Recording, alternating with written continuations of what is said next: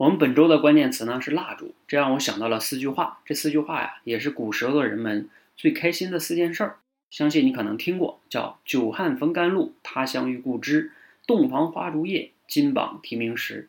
可是啊，你有没有想过，一个古人如果穿越到今天的话，他可能就会发现，耶，今天的人都不种地了，那下不下雨可能也没有那么重要了，反而还可能因为下雨影响自己出游的心情。另外呢？他也发现，今天的人呢，每个人都有智能手机，哪怕你在异国他乡，也可以面对面视频聊天。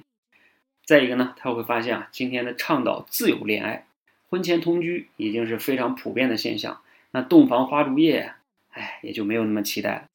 还有呢，在今天啊，这个分儿再差，分儿再低，也有大学录取你。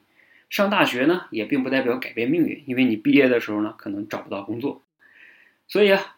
这个穿越到今天的古人呢，他可能会很不适应啊，因为一方面呢，自己一生的梦想或者是那种快乐都瞬间崩塌了，人生也就感觉没有什么意义了。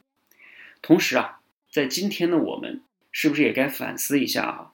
因为毕竟古人还是起码非常清楚自己人生的追求和快乐的。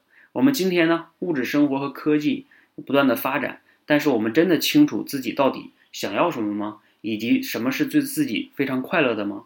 这个话题啊，值得我们每个人去思考一下，问一问自己。如果啊，你有自己的答案，可以欢迎在留言区分享给我。希望呢，对你有启发和帮助。谢谢。